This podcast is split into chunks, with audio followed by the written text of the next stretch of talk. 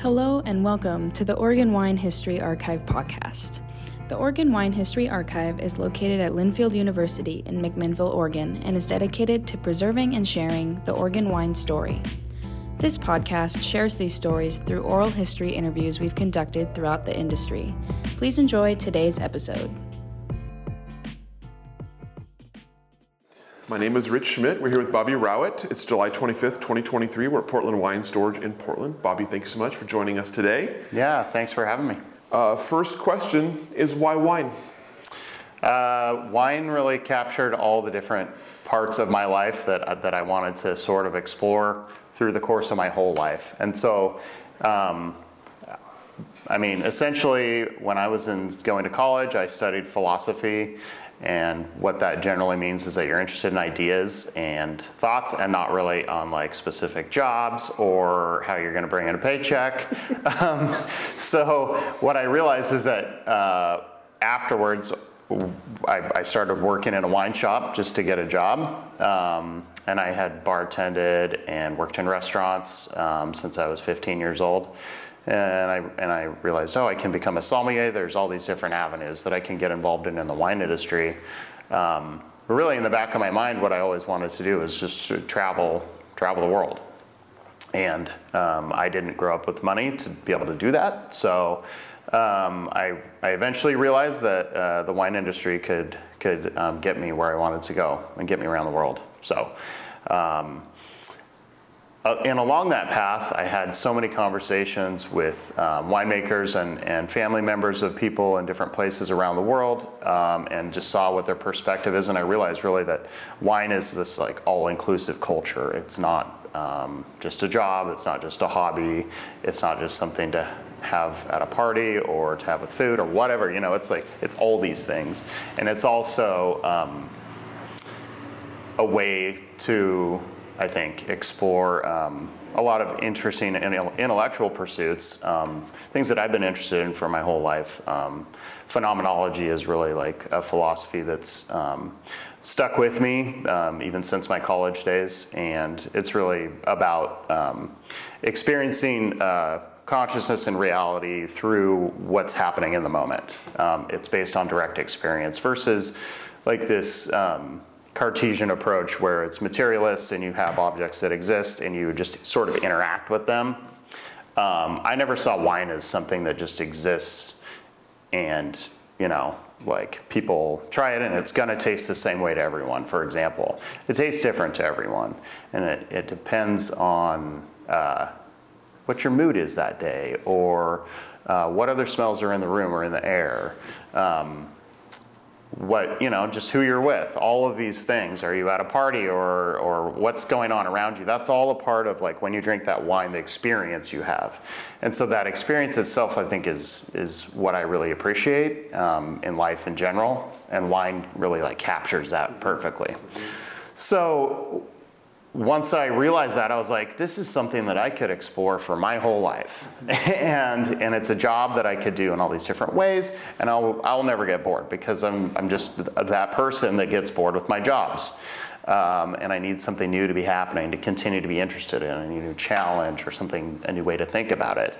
And wine, wine's always covered all of those bases. So. Well, let's back up for a second and talk about life before wine. So tell us about where you were born and raised, and uh, as you were getting ready to head off to school, uh, how that decision came about.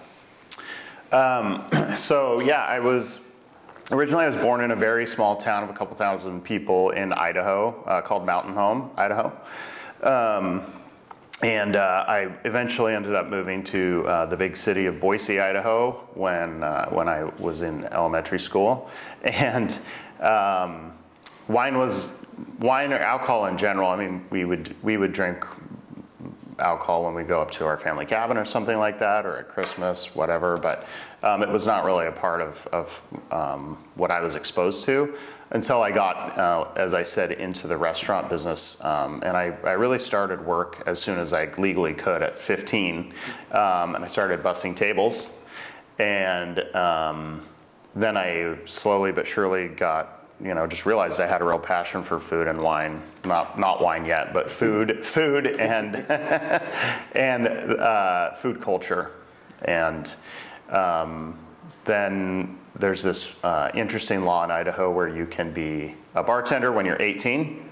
And so I started working with blending cocktails and I wasn't allowed to drink them. Sometimes I could like try a little sip out of a straw to see what we were making or whatever if we were doing a training exercise.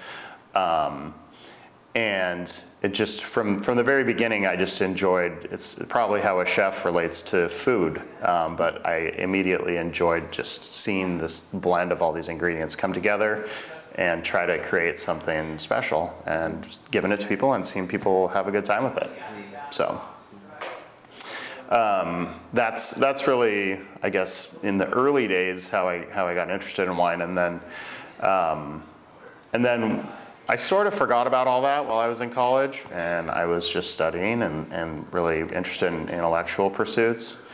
Um, and then uh, yeah then as I said when I when I left college I started working at the wine shop. And um, that was a, the Boise Co-op wine shop, which was uh, brand newly opened, and it was the first large freestanding wine shop in Idaho. Um, and we had a selection um, of Burgundy specifically there that had its own room, and it was its own very specific climate control. And I think they spent three quarters of the budget of the whole store on Burgundy. It was like completely out of control for the for the market there. Um, and uh, I decided, okay, this is like the most dorky part of the store. I really want to learn all about this stuff. And so um, it became my job specifically to go and organize the Burgundy, Burgundy selection, build displays, and um, I ended up putting up um, the, the wine maps that many of us know um, up on the walls and organizing the selection along with the maps along the whole wall. And through that process, everything got sorted into its own area, and I got to learn well, well, what's the difference between Cote Roti and, and Cote de Beaune, and, and then each individual vineyard beyond that. And, um, and yeah, and I, I just loved it. It was the first time I had had a job where every single day at work I was just fascinated by what I was doing. Mm-hmm. And uh, my boss and coworkers were, were just like loved that I was so passionate about it also. Um, so um, there's a lot of good momentum there. Um, and uh, at the same time, I was doing some sommelier training as well to continue to learn more about the rest of the world of wine beyond Burgundy. Um, and uh, uh, then I got a second job um, as, a, as a bar manager and a sommelier at a, at a restaurant in town. And I did both of those jobs for a couple of years. And uh, then one day we had a winemaker visiting um, from uh, de out of Provence in southern France. And um, we, we had gone out to dinner and, and we were just chatting, and they told me that there was this thing available called the Harvest Internship. And I was like, wow, I, I'll, I'll work my butt off if you let me come and do that for you. and I was like, this is my chance to, to travel right now. So, um, so uh, yeah, I worked it out and ended up going over there. And, um, and then at that point, I really, I wasn't convinced that I wanted to make wine yet. I was still figuring out what's my place in the wine industry. Um, but I, I did all the typical things. I learned how to shovel grape stems and clean drains. And I learned not to breathe out of the fermenters while they're active. and you know all the all the all the intro lessons that people learn um, in their first season. And I also just got to live in this place that was in the countryside, and there there were five generations of families that were, you know, three of them were buried in the property, and um, it, it, was just like this amazing experience. It was a place that I had never seen before. Um, and um, so I, I, decided that um, I wanted to learn a little bit more about winemaking, but I didn't speak French. Um, so then I then I, I took a job in South Australia, where I could learn about lab work and all the technical sides of winemaking. And, uh, and I went and worked at Hewitson Winery in the Barossa Valley there. And I stayed through harvest, and then I stayed, um, since I had sales experience, I stayed and helped them with some sales work for about six months after that to kind of um, get, get a, a little more um, get a perspective on how things, how that worked in another country, I guess, um, and how importing worked. And um, so really, I, I, I decided at that point, I don't, I, I might want to be a winemaker. I might want to start my own winery, but uh, but I want to see what all these jobs in the industry are first, and and really make sure. So. Um, that was the last place that I uh, traveled out of the country. I felt like I had, had achieved my goal there. And um, I came back to Boise and uh, started working at the wine shop again. And I got my job back as, as my, as my sommelier position. Um, and there, the Snake River Valley was a newly formed AVA in, um, in the, in, around Boise. And there were a couple of new uh, producers there that were doing really good work um, that had moved from Washington um, out of the Walla Walla area. So they were coming with a lot of experience and, and doing things really by the book. Um, and um, so I, uh, I got a job as first as an intern, um, and that was at Cinder Winery. And um, worked there along with my couple of other jobs for a few years until they offered me a full time job as an enologist. And um, so then I was finally able to fully commit to the wine industry and um, really start focusing only on, on winery work. Pick it back up there in a second. Uh, obviously, you mentioned kind of wanting to see all of all of the jobs and all of the all of the places. So tell me about retail wine and what you learned at both a wine shop and and a sommelier front of house side. Tell me about building wine lists. Tell me about selling wine to people directly. What did you learn and what what, what did you enjoy about it? Yeah, um, well, I mean, um, really, most days at the wine shop involve people coming in and, and sort of wandering around with big eyes, like, I want something really great right now, but I have absolutely no idea where to start, right? And um, so, yeah, I would just walk up to people and ask them what I could help them with, and hopefully they would be able to give me some information. I could, I could help them find some wine, and um, then they would be, or they'd be, you know, there's a group of wine collectors who would come in also, and then they would tell me stories, um, and it was the other way around. They'd be like, well, you haven't, you don't know about this yet, I know, but let me tell you about this. And so, you know, I got to learn about all the esoteric ways to make German wine, for example, or Italian wine, all these very deep um, roads in the wine industry from those guys. And that was a lot of fun. And then, you know, we also developed a community around that where we would, where, you know, we would have wine dinners together with those folks, and then then I got access to drinking wine out of their cellars that had been aged, and that was a whole nother level of wine that I didn't have access to at the time. Um, and was it, it was became like kind of like a really good um, not really a mentorship but just an exposure to to what wine collecting is all about and um, and yeah, so I mean that was really, and then there were also there was also the opportunity to give classes at the wine shop, um, and that's something that I I really enjoyed, and it was another opportunity for me to learn, and um, it's an opportunity to share with people who are really interested in what was going on, um, and so um, yeah, I enjoyed doing that, and uh, and then at the at the restaurant um, it was more like I get a, I mean, it was my domain. I get to pick the wines that are available for people when they come in for dinner. And um, I really tried, I, I took a lot of pride in making sure that there were good wines that were accessible for people. Um, I've always felt like it was really important for um, anyone who really wants to. Um, maybe you even you know have to save up money for a week to go out to dinner or something like that. But if you really want a bottle of wine, it, it shouldn't need to cost you a couple hundred dollars. There, I always try to help people find great wines that can even be you know twenty to fifty dollars a bottle, so they can have that wines that can provide the experience of of really having a moment and and, and not just taste you know like a a lot of other things. Mm-hmm. So.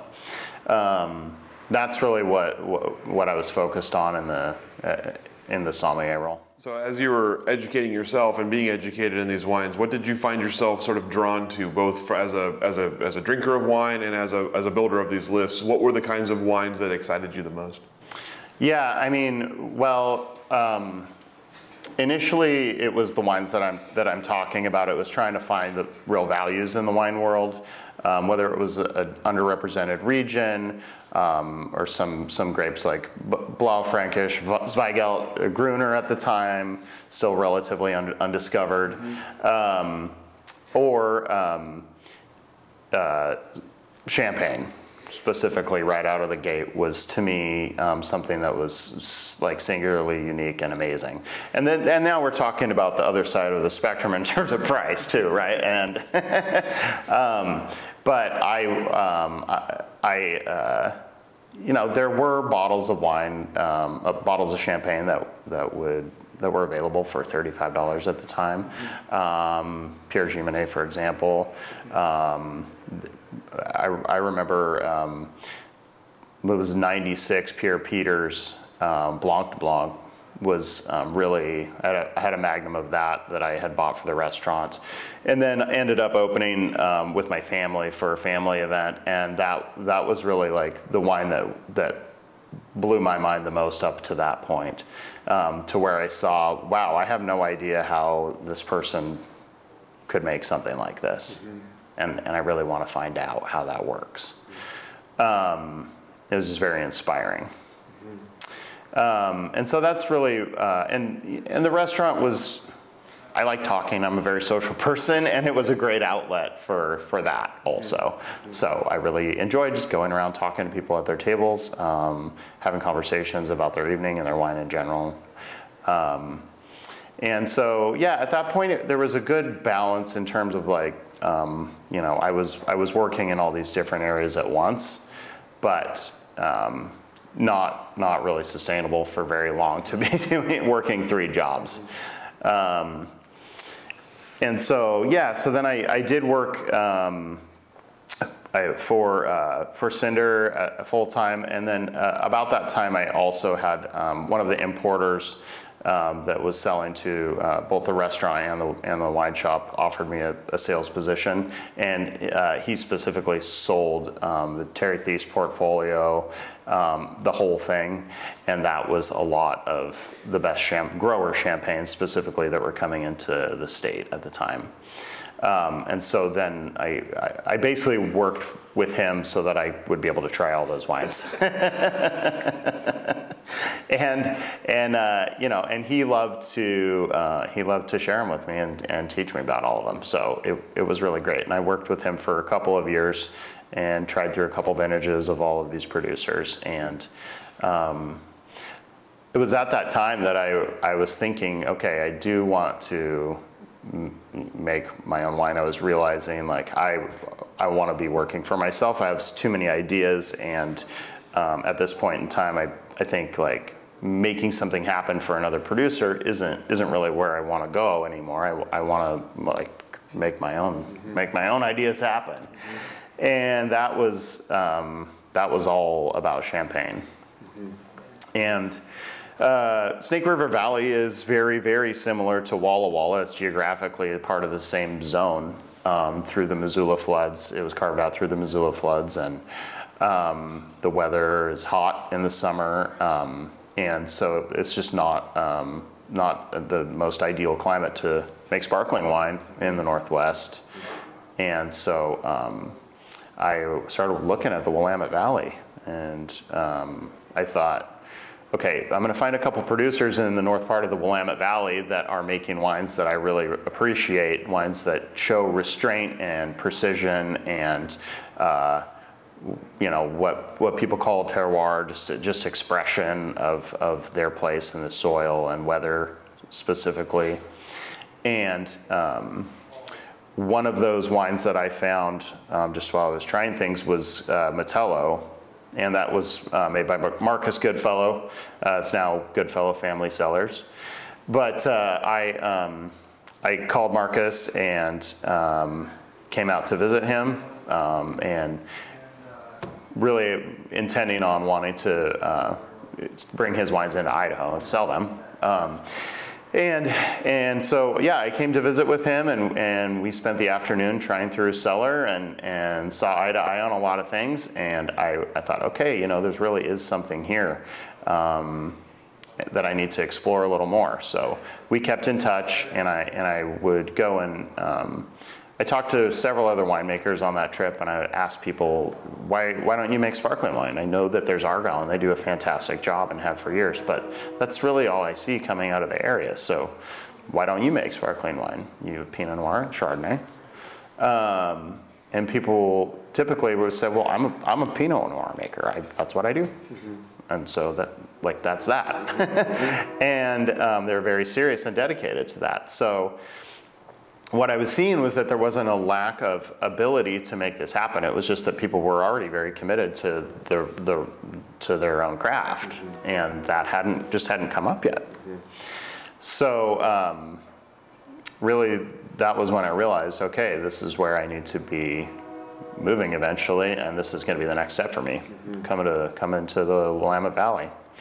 So um, a couple of years later, uh, I um, had kept in touch with with Marcus, and um, he had moved to a larger facility and needed help, and timing worked out well. Um, he brought me on as an assistant winemaker, and that was in 2012. Before we get to Oregon, tell me about your first harvest experience. You mentioned Provence, you mentioned kind of the history of the place and obviously a place you've never been. What about the work itself? What, what, what about the work of winemaking made you want to keep doing it? Yeah, so um, that's an, that's an, another very important piece um, to me is is the actual um, the, the, actual physical work, and part of what I was starting to realize there was that um, that the the work is it offers I, I felt like it was offering me more than just um, a way to get a paycheck um, which is really what i uh, that's really ideal i think for most people you know you get something else for for your job. And um, i think uh, the work what I was realizing was it was very, it was pushing me in, in unexpected ways. So sort of like, you know, when you go skiing for the first time of the season, you have all these sore muscles you didn't know you had or, or whatever. Um, but um, it, it, it pushed me and just caused me to continue to grow in, in unexpected ways. And I'm, I, I thought that that was really uh, exciting. Um, and um, in Provence specifically, there was there was this, um, like I said, this history there, and um, I, my family's very close, and I've always been a very family-oriented person, so that was was really meaningful to me as well. Um, and yeah, I mean, it was just something that would push me out of my comfort zone just enough um, to where I'd have to rise to the occasion over and over, and whether that was something that was mentally challenging, like just the boredom of doing some very repetitive task for five hours, um, and finding a way to uh, to push through that and try to get something out of it, mm-hmm. or just being physically tired, whether it's uh, sleep deprivation during harvest or um, you know just doing some physical task that that uh, was was you know giving me sore muscles, and continuing to have enthusiasm through all of that. Um, or, um, you know, it, what I really like about harvest work specifically or bottling work, I guess a lot of these manual labor parts of the job is is that it. I think it keeps you um, keeps your feet on the ground. Um, when you're when you're cleaning out a, a drain from olive harvest it's not it's like you know the grossest kind of plumbing work you can be doing almost and it really i think it keeps it keeps you grounded while you're doing this um, amazing job at the same time and you have so much that's um, that's more glamorous mm-hmm. Um, mm-hmm. so um, I really like that, and and I've really, you know, there's there's a, a real um, to me it's very spiritually satisfying this type of work. And whether that's just you know providing a connection to the earth through this through this farming practice and then working with um, all the elements to create something that we can all enjoy at the end of the day um, or just having to deal with the differences between uh, one harvest to the next and what challenges are getting thrown my way um, it's really like to me this alchemical process of that the grapes go through in this in this literal traditional way, but that also happens to me um, throughout the year too. So, um, you know, I'm I'm going through this process that's different every single year too, and and and I come out a different person every year because of it, um, which which I think is absolutely amazing. And you mentioned the next work was uh, enologist both in Australia and then in Idaho. Uh, obviously, a, a, different look uh, from the from the kind of the, the cellar grunt work to the to the chemistry in the lab. So, tell me about about learning that part of it and uh, what that kind of added to your skill set and to your experience. Yeah, right. So um, the lab work was was a really fun piece for me because I was uh, a, a, science nerd as a child. I was always I was just always like, you know, doing science experiments, asking for chemistry sets, biology, going hunting for snakes or whatever in the desert, all these things. Um, and uh, I actually when I when I got my bachelor's degree, I was the only person uh, that year to get a bachelor's of science degree in philosophy instead of a bachelor's of arts.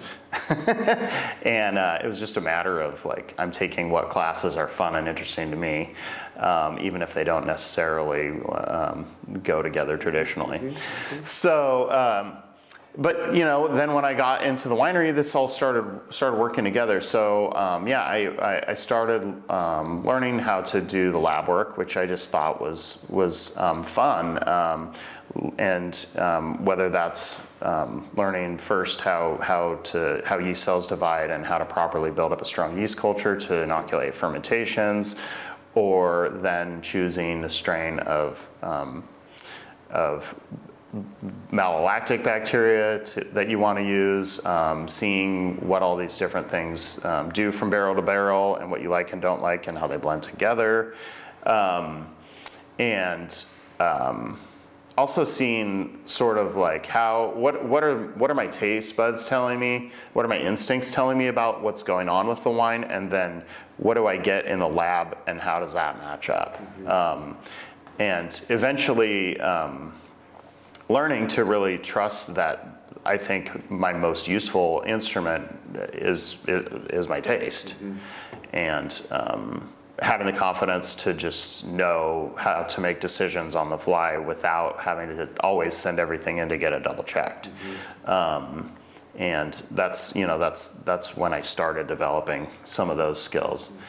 Um, and then later on, um, using the lab to do cell counts when you're um, doing a secondary fermentation um, for uh, to make sparkling wine and making sure that um, you know uh, you you you've got this thing started properly it's going to be okay in the bottle and it's going to come out right on the other end because at that point there's no going back um, so you know, doing those cell counts is very fun, and it's also um, it, it's it's immediately like gratifying to know okay things are going to be good right now.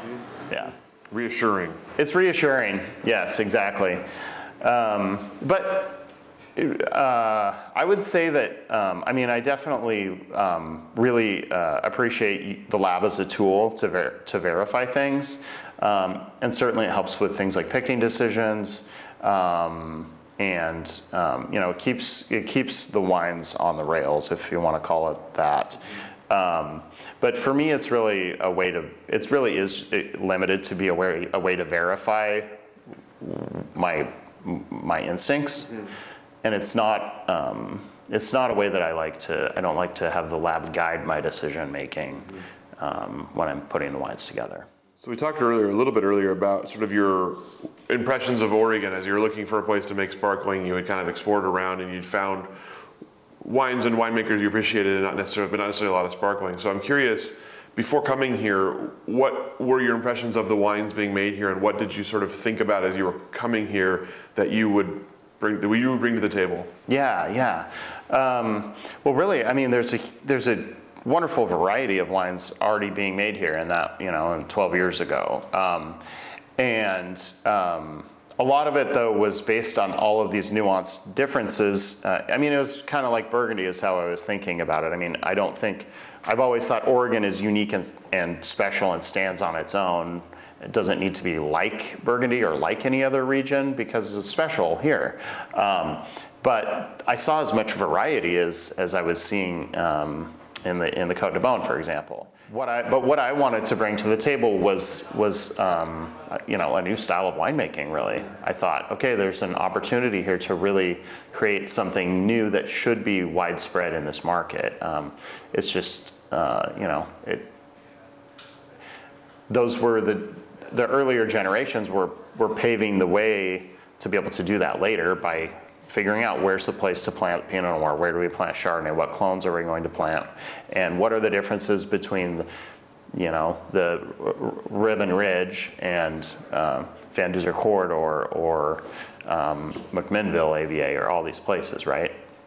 So I got to walk into this wealth of information and um, really um, decided, okay, what I what I like to contribute here is um, this has all been done wonderfully, and so now I can take all these all these inputs and run them through the sparkling winemaking process in a traditional way by the book, and see what what comes out. Um, and um, so that's what I was doing for the first couple of years um, that I, after I started Mellen Meyer specifically was um, doing things as by the book, uh, by the Champagne method book, as possible, um, and then just trying to look at um, all the all the different sources I was using and, and how they were similar or different from each other. And uh, I mean that's really a, that's that's a long-term process. That's a long-term research project. Um, because the fact is it takes uh, minimum two, but more commonly like four to six years to create these bottles of wine. So um, we're really still in the early stages of that exploration. Um, and fortunately, um, it's something that's caught the, I think that it's, it's become like an intellectual fascination for tons and tons of winemakers in the valley at this point. And um, you know, every uh, last year I think I was saying that there were over 30 people producing sparkling wine. I think that number is definitely higher this year. Um, so it's really wonderful. Before starting Mellen Meyer, you were working with Marcus as assistant winemaker. So tell me about about that role and about working there while also sort of starting to plan what will become your own thing. Yeah, yeah. Um, well, and so um, you know, I was always talking with him about uh, really um, what I needed to learn first was how's Oregon. Okay, Oregon is different. Things um, need to, you know, the wines being produced here need to be produced differently than other regions that I've been in. And so first it's like covering those basics, like how do we, you know, what are, what's the difference between when, when we're harvesting the ferment, fermentation kinetics, um, how to manage all the tannins in different parts of the fermentation, um, so on and so forth. People are using different methods and techniques in the cellar that I had not seen before, and, and um, so um, you know, it's sort of getting all the tools um, together um, in, in, so that I'll have access to them. And also um, getting to know the, the vineyards, as I said, and what are what are going to be some of the inherent qualities of the fruit that comes from this or this or this place. Mm-hmm. And since those are those are the raw materials that you're that you're starting with so get your raw materials and your tools and kind of figure out how everything works together. Um, and that's and we would have almost daily conversations about all those variables and the first thing that struck me about being in the Oregon wine industry was um, and this is something I think most people recognize here is how wonderfully collaborative and open and encouraging um, people are with each other. Everyone's willing and excited to share information and help people who are newer or who are trying something different. And um, you know, and when I started producing sparkling wine, um, things were going well.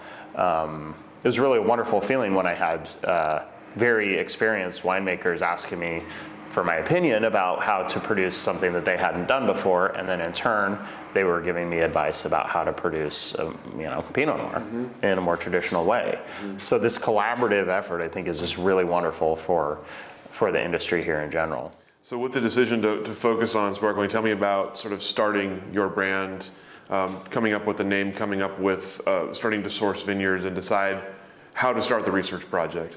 Yeah, yeah. So. Um, it really was uh, the first question was can i do this can i make sparkling wine that works and tastes good and, and turns out um, and i had i had a conversation with some people who uh, told me um, you're you're basically you're trying to build a Ferrari before you know how to build a go kart. Like you don't do that.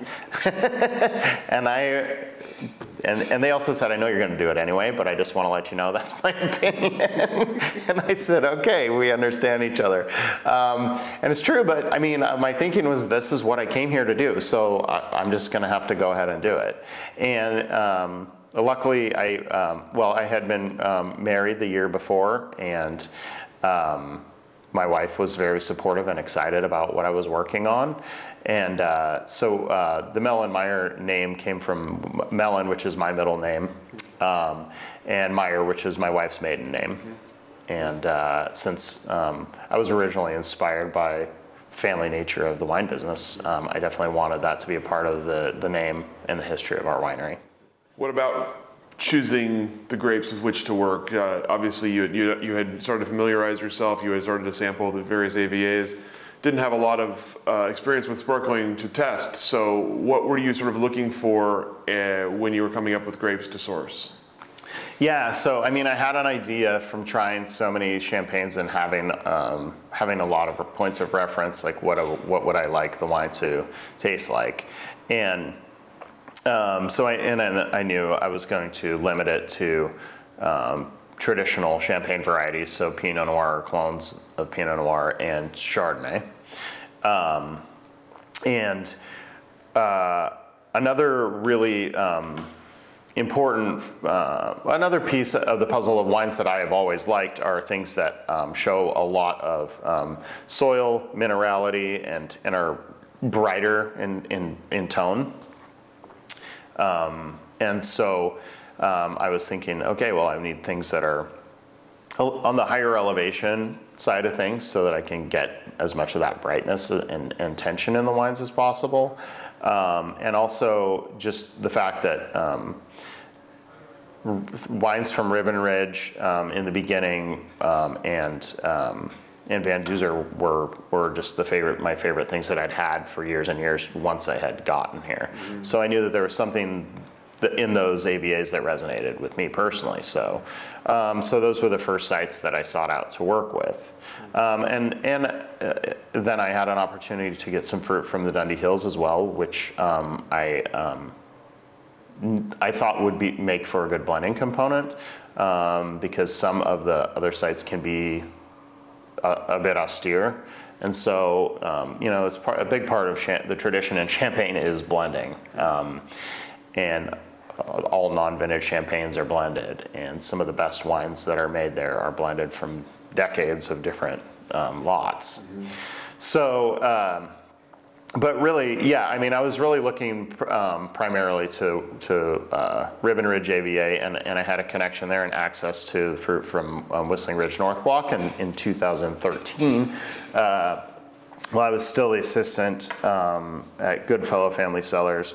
Um, Marcus said, okay, yeah, let's go ahead and, and make some wine. We'll, we'll get a ton of fruit in. And um, that year was incredibly rainy, and um, which worked out perfectly for what I wanted, luckily. Um, and so the first wine I made was a Saignée method rosé. So I, I uh, fermented for Pinot Noir, for still Pinot Noir. And then um, after I, I, let the fruit soak for about five or six days, and um, then I pulled some of the juice off um, to try to concentrate the skins um, and get some of the excess water out. Um, and uh, so while uh, most wineries were taking advantage of that opportunity to make rosé that year, um, I just decided to make sparkling rosé. And I had it in this little oil can that was like about this big. and I think it was, I don't know, it was enough to make about 30 cases of wine. Um, and uh, um, I went through the process very painstakingly by myself um, in, in the back corner of the lab. And uh, then waited for three years to see what happened. And, um, and the wine turned out um, to be more expressive in the ways that I had hoped than, than I ever would have imagined it would be. So, okay, we're really on the right track here. This is, um, this is going in the direction that I had in mind. So, um, so yes is the answer. We can do this, and let's let's really dive in now at this point. So tell me about that. Obviously, wine itself it requires a lot of patience, but sparkling wine even more so. So tell me about the kind of keeping up the sort of optimism and, and, and the work as you're waiting for it to come out the other side. Was there, were you, when you tasted the first time or when you tasted the, the finished product, were you prepared if it didn't work out? Were you prepared to change your mind and do something else? Uh, well, no. I mean, luckily I didn't have to go through that that that battle with myself. Um, that's not to say that, of course, there are problems that come up along the way, but they weren't as drastic as like I have a finished product and it tastes terrible and I can't sell it. Um, and so um, there were definitely. Um, I mean, it was it was really. I think it helped too that my perspective after the first couple of vintages was really like, okay, I'm still learning about um, how this works in this area, and um, and so is everyone else. So I don't expect these wines to be perfect right off the bat. I want them to be t- delicious and taste good, and I want people to be excited to drink them. But as a producer, your standards are first. Sometimes they're just not even realistic or achievable, right? And um, I, I, think that that's a common thing for people who make arts in general. Mm-hmm. And and so you know, there's. I think I think it's a matter of faith. I mean, it's like it it really is. Um, saying, okay, this isn't perfect this time around, but it, you know, I'll remember it doesn't need to be, and what can I learn? How can I, you know, it's like, how can I try to tweak this or that thing to get this a little bit closer to what my ideal bottle is going to look like. And, um, and that challenge is really a, a, big driving force for me. And, and it's something that keeps you intellectually engaged in, in what you're doing. And um, as I've said before, I, I need that in order to sort of stick with whatever I'm working on. You mentioned obviously blending is a big part of, of what you do. So tell me about with the first wine, the first couple of years of wine, tell me about starting to kind of come work with the blending and work with fi- what the finished product was going to be. How confident were you in the decisions you were making at that point, and what were you sort of learning through that process? Yeah, so I mean, from the from the very well, the second year, um, 2014, um, I started holding back reserve wine um, and um, keeping it um, in a in a Solera style tank. So every year I would be adding some fraction back to that tank and taking some amount out and blending it into the non-vintage wine. And so um, I've always produced a non-vintage brut, and um, that's that is a big part of the tradition in Champagne as well. So you know I, that was a deliberate choice, and this is a style um, that's worked well for them. We do have a bit of a different situation here in that um, the reason that was happening in Champagne was for so many years were because there's so many years where it was just like too cold to get things ripe enough to to to make good wine with, or there'd be some drastic weather event, or they needed the ability to blend vintages together to fill out every year. And um, and here that's not the case. I mean, there are challenging years and there are easier years, um, but um, you can really make a single vintage wine every year if if if you if you want. Um, but um, you know, I also like the tradition and the ability to like, why not make a non-vintage wine? Mm-hmm. Um, there's nothing inherently worse about that. It's it's actually you know like blended wines are wonderful. Mm-hmm. So you have an opportunity with sparkling wine specifically to be able to do that, and people don't ask questions. And they're like, oh, this is a non-vintage Pinot Noir. What like what happened, or whatever. So so um, yeah, and then and then watching this uh, tank of this Solera method reserve wine evolve over years and years and years was was incredibly interesting. Um, and it's still something that I that I have and have maintained now for ten years. Mm-hmm. Um, and then um, you know learning what is Pinot Noir, how is Pinot Noir the expression of Pinot Noir different here than it is in Champagne, and how is Chardonnay different, and Pinot Meunier how's that different? Um, these these are all used for very specific blending purposes in Champagne, and um, in Oregon um, I've come to really believe that that they are that that works differently. They still blend well together, of course, but um, Pinot Meunier, for example, is is used to add a little bit of, of depth and um, breadth to wines in years that are a little too austere. and maybe too skeletal, and the Chardonnay is too too skeletal, and um, and we just have more uh, more flavor and more breadth in the wines here out of the gate. And so I, I see Pinot Meunier not as much as a blending component here, but as a standalone opportunity to make a standalone wine, mm-hmm. um, and whether that's sparkling or still or rosé, sparkling or still. Um, so um, yeah, there's the there's the you know I I wanted to start traditionally, and then let's see where this takes us in our own region, and try to really focus on um, what's this wine like in Oregon? Not, we're not trying to imitate anyone else. We learn, you know, I learned, I learned the method to produce this from their history, but the wines do and should taste different here.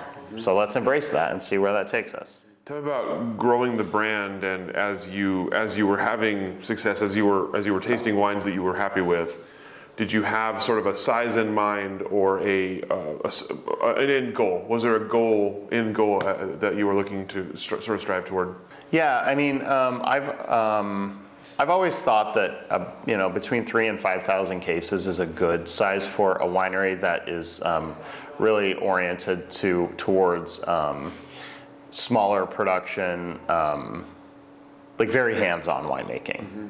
and less mechanized winemaking and that's uh, that's what I enjoy doing, and um, that yields the results that I'm looking for um, in in my wines and wines of, of other friends and colleagues mm-hmm. in the industry. So I mean, I think that that's a good a good size and scale, um, and then it's a matter of of um, ultimately you know, having some plantings in some new areas that are not explored yet because they're not where we would be planting for still wine, but for sparkling wine, uh, maybe more ideal than what we already have.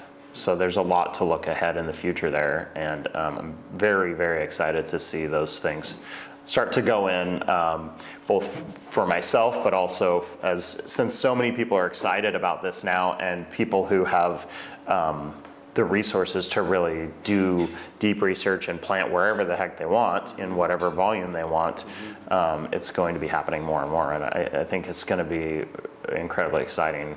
It'll be a big expansion in our industry for sure. Talk about selling wine a little bit. Uh, obviously, once you have wine, you got to do something with it. So tell me, tell me, tell me about finding a market. Uh, obviously, it seems kind of funny to look at it now, defining a sparkling wine market. But when you were starting, you still had to kind of find that market. Uh, tell me about finding the places for your wine and, and, and how you sort of chose to approach sales. Yeah, so um, I mean, the first uh, probably five or six years that I, after I had started my winery and I had um, committed to Mellen Meyer and I was no longer working at, at Goodfellow Family Cellars, um, I, uh, I was working, um, I worked for a couple of different companies as a, as a wholesale representative. So, um, and, and part of my job at Goodfellow was also uh, sales work. So I um, ha- was developing contacts in the area, and really, originally I was just um, intending on um, just selling direct myself through those contacts. And um, early on, um, it was. It, I mean, my first my first year, uh, I was bringing these wines out um, people were like, "Oh, this is interesting. Like sparkling wine. I don't know if we can sell that. I mean, we'll try it. Oh, this is really good, but I don't. I'm not sure. Like, I'll take six bottles. I don't. We'll see if they move." and um, the restaurants, um, the sommeliers were a little bit more receptive um, because um, you know, I, have always continued as, as, I, as I did when I was a sommelier. I've always tried to have a wine available that's, um, that's really something that people can afford to buy, um, that's accessible. And that's what the non vintage brut is about. Um, it's, it's, not compromising quality, but bringing something to, to a larger audience. Mm-hmm. Mm-hmm. And and sommeliers love that because they're like, oh, I can pour this by the glass. It doesn't need to be on the bottle list, and therefore move move a lot slower. And um, and so that worked well for that wine. I also um, for the first first um, eight years of production was uh, I was making a sparkling Riesling in the traditional German Sekt style. And that was something that Sauvignon absolutely loved because Riesling was really like becoming a darling grape for them, and it was very it was very dry, very food friendly, um, and something that that we didn't. I mean, there were only I think two or three bottles that we're even getting from Germany at the time, so it was a really unique product that had a lot of history, and so that um, that helped me get a lot of inroads um, with that crowd as well, and um, local local grocers were were really um, like New Seasons Market specifically was was really supportive, um, and um, since they expanded very quickly about the same time that I was expanding, um, that helped a lot too. so um, that over the years just sort of worked itself out, but um, you know, and I was making volumes of wine commensurate with what I thought I'd be able to be selling at the time. So, um, luckily that, that, that worked out. Obviously, you had a lot of experience selling wine, as you mentioned before, and, and during at the same time. How was it different selling your own wine?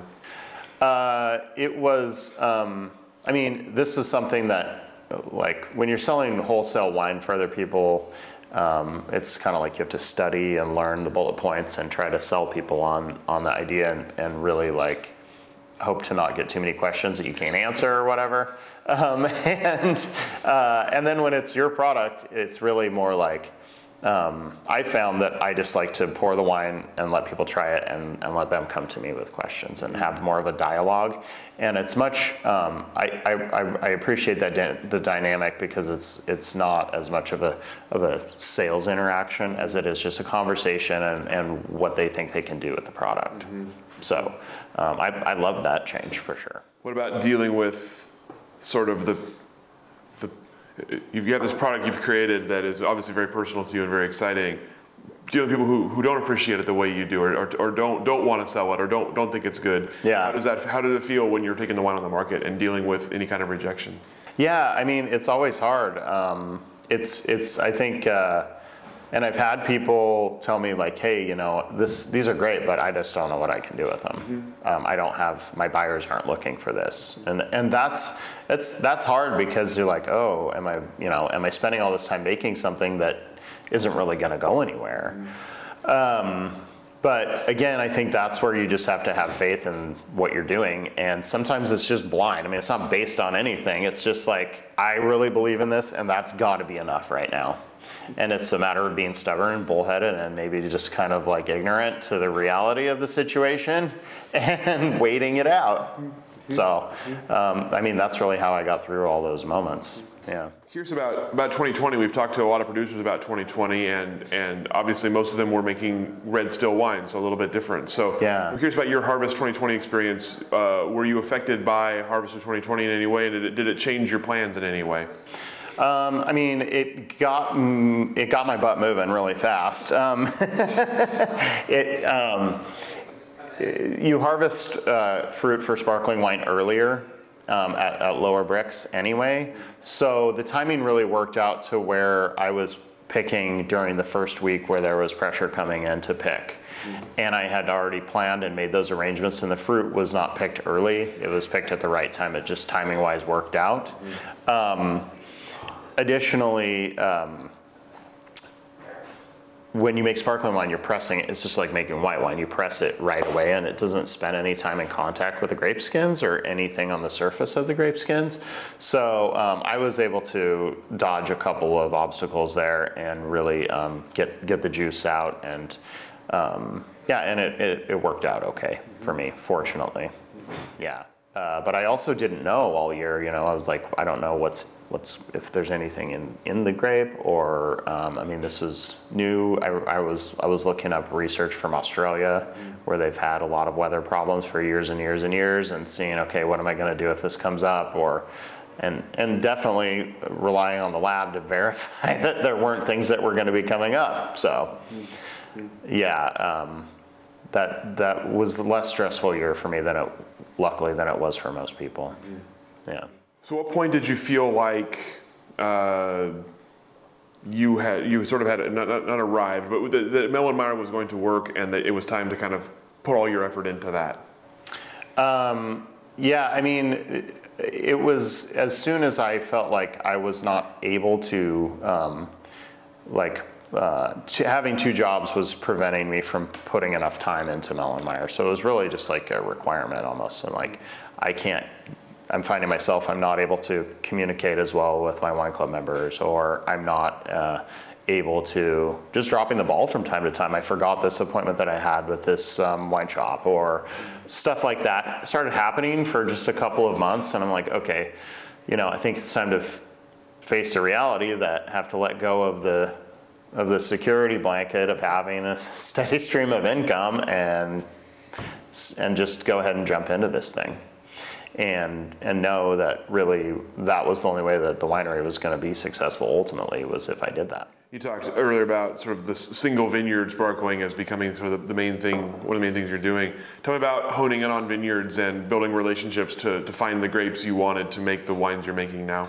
Yeah, yeah. So um, I mean, uh, as I said from the beginning, um, I was working with uh, Whistling Ridge um, North Block specifically, um, which is about a mile um, up the road north of the main vineyard site, and it's in an area that's t- like totally surrounded by trees. Parts of it are, to- are completely shaded all afternoon, even, and so it, historically it was used to make rosé most commonly. Um, and so it was a natural fit for sparkling wine um, in, in terms of like when it was getting ripe and um, and uh, I had developed a relationship with the vineyard owners and managers um, when I was an assistant um, at Goodfellow Family Cellars. So, um, and that that, as I've said, is. Uh, I mean, I, it's just been my my very favorite vineyard since I've been in Oregon, and even before. Um, I just I just love the expression um, from that site. So. Um, I, you know, I couldn't be happier to be working with that. And um, and then um, I was also working with Johan Vineyard early on because um, a, an important part of my winemaking process is uh, uh, is uh, native fermentations, and so I'm not inoculating for primary fermentation, and um, I I haven't done that um, at all.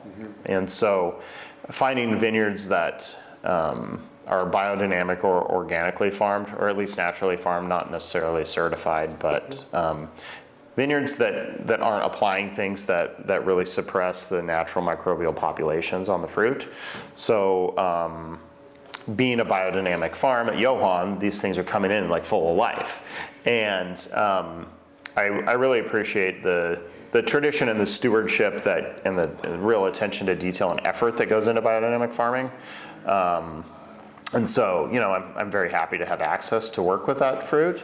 And it also, um, when, when the fermentations start really fast because they come in with this very healthy active yeast population, you don't have to worry about a lot of the spoilage problems that can happen early on if you're doing a natural fermentation waiting for um, things to start up. So you get to almost skip that danger zone in the beginning which is awesome. and uh, um, and then uh, you know the the Riesling site was um, another site that I had an earlier connection with, um, and um, it uh, it was also another site that was just typically very very late harvest, even sometimes. Um, the wines, when they were made as still wines, were just so bright in acidity, excuse me, in acidity that we'd have to wait four or five years to release them. And so uh, easy, easy fit for sparkling wine. Mm-hmm. And the vineyard, the vineyard growers um, and the wine, and the vineyard owners have always been, um, you know, I've had a great relationship with them just personally, and also they're very excited to see sparkling wine being made. Um, I think that it's, um, you know, I'm always very uh, make an effort to share the wine with them, you know, give them an allocation of it, and um, I think it's it's a good feeling and it's fun for them to have bubbles being made from their site as well as still wines. So um, yeah, it's it's all there's it's always been a very um, positive reciprocal relationship there with the growers. So we talked a little bit about about the growth of the brand so far, and a little bit about the future as well. Tell me about uh, looking ahead from Ellen Meyer. What are what are you looking ahead to? Are there, are there, are there other projects growth new things you want to try, or what is what is kind of on the horizon for you? Yeah, I mean, um, really, um, I've talked a lot about, um, and my, my path for sales so far has been um, through wholesale and eventually got into um, sending wines to New York and East Coast and Northern California and, you know, try to branch out of the Northwest a little bit. But um, I, I really now am, am dedicating time to building um, more direct sales and having more of a relationship with my direct customers, and um, having having time to have events with people and not just be focused on on making the wine um, and and that's kind of all I've had time for. um, I, I, really just love sharing my wine with people directly, and, and, I love having people make appointments and visit me and talk about talk about the wines to real the real like wine fans and wine collectors. Since that has been a big part of my life, it's just a, naturally a fun thing for me to be doing, and I, and so I'm really um, pushing to um, have a tasting room available. That, that people can come and we can have that experience together. Yeah. And, and as I've said, ultimately, um, having uh, a vineyard planted with specifically selected clones and varieties that can really be a very long-term contribution to, to the wine industry in Oregon, and even even after I'm no longer producing wine. And what about sort of outside of wine? Anything else you're looking ahead to on a, on a more personal level?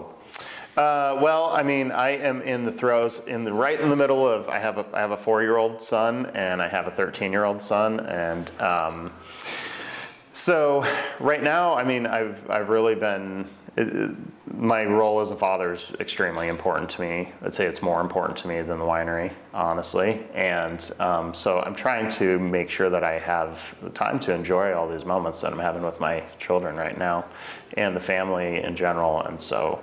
In the summer, we're sort of, you know, slowing things down a bit deliberately and making sure that we take advantage of the time to go go do things together as a family. I continue to really like to read and sort of be a philosophy dork, and that's something I can do whenever there's time. So um, between that and spending time with friends and family, that's really, you know, that's really gives. I feel like I have a very full life. Talked a little earlier about your initial impressions of Oregon, both before coming here and then once you were here. In what ways have you seen Oregon sort of grow and change since you've been here, and what does the industry look like to you now in 2023 compared to where it was when you got here? The sparkling wine industry has just exploded in the last few years, and so um, that's a that's a major major change, um, and. Um, you know, and uh, we've also seen a lot of um, generational change with winemakers too. Um, and, and, I'm sure you've had conversations with, with many of those people. And so, um, but I don't feel like the nature of um, the experience of Oregon wine has fundamentally changed in any way, which I think is a wonderful thing. Mm-hmm. Um, I think it was started with all the right intentions and the right um, amount of effort and and um, just the culture itself. Um, I feel like is very much the same as it was when I first started coming and visiting. And, um, and I, I think that's wonderful. That's something that I would hope w- would not change even as the industry grows and grows and grows. Mm-hmm. The ability of um, people to start really from scratch and, and create a brand and have a small brand and have that be something that people are excited to sort of explore and find when they come visit the Oregon, Oregon wine areas, um, even, even in, the, in the south or the north or whatever.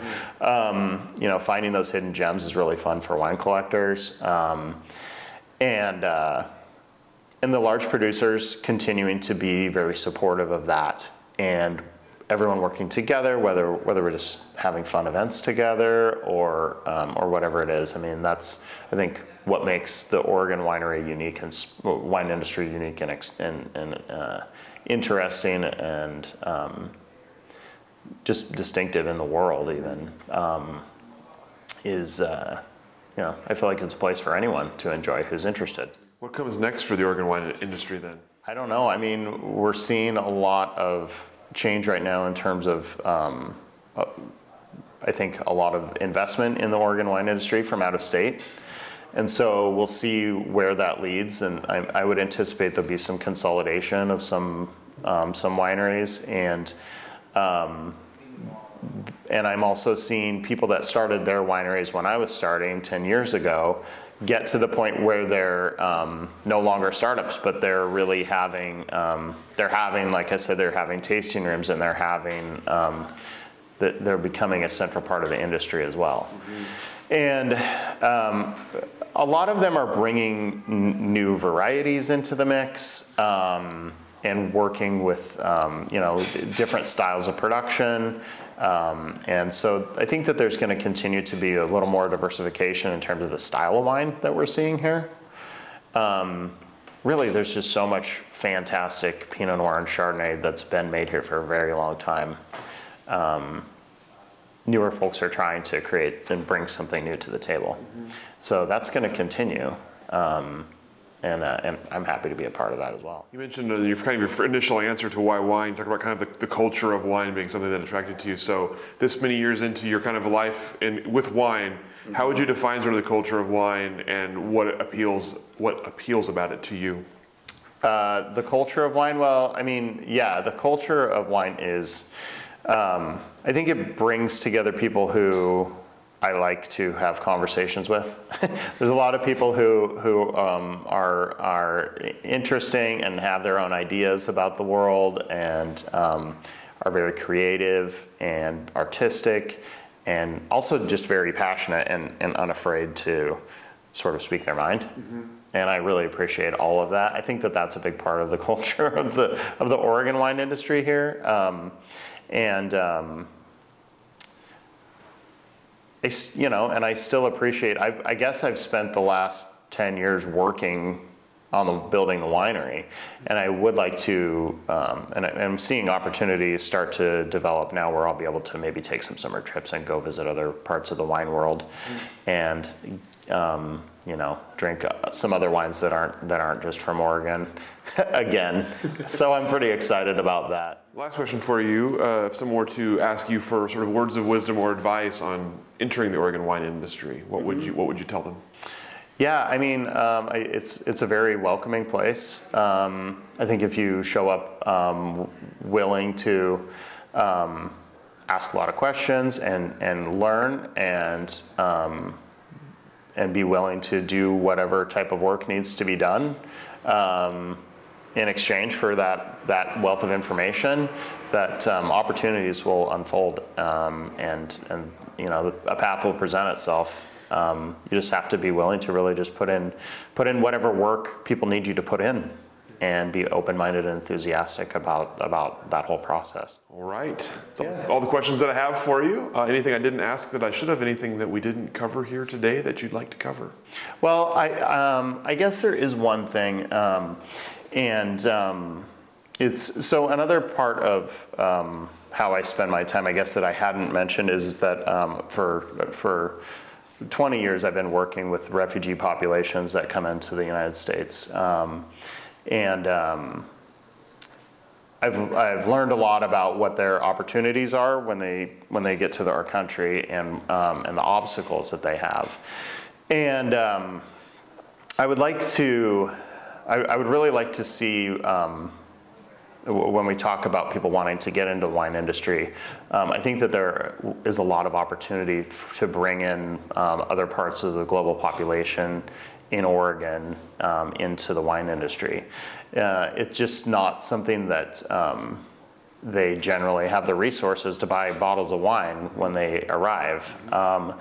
Um, but they are um, they're always extremely hardworking and willing to learn new things and excited to learn new things and just excited and hungry for opportunity. Mm-hmm. And so um, I think um, if if we can come up with some creative ways to bring those opportunities to these parts of our population, um, I think it would I think it would be really wonderful for everyone involved, and that's something that is um, always kind of uh, I'm I'm always milling around and thinking, trying to think of creative ways to to um, you know come up with programs or whatever to make that happen. Mm-hmm. So. Excellent. I'm glad you're able to share that. That's that's excellent work, no, noble work, and admirable. So thank you for that. Yeah. Thanks. Thank you so much for sharing your, sharing your story with us today, sharing your time with us in this cool, funky space in Portland. yeah. We'll go ahead and let you off the hook. All right. Thank well, you. thank you so much. Thank you for joining us for this edition of the Oregon Wine History Archive podcast. And thank you to all our supporters, partners, donors, and interviewees who have helped make our project a success. Be sure to check out our website at OregonWineHistoryArchive.org for more interviews, photographs, wine labels, and more. And stay tuned for more interviews as we tell the story of Oregon wine. The Oregon Wine History Archive podcast is brought to you from the Oregon Wine History Archive at Linfield University, with a very special thank you to all the Linfield Archive students who have contributed to these oral history interviews over the years.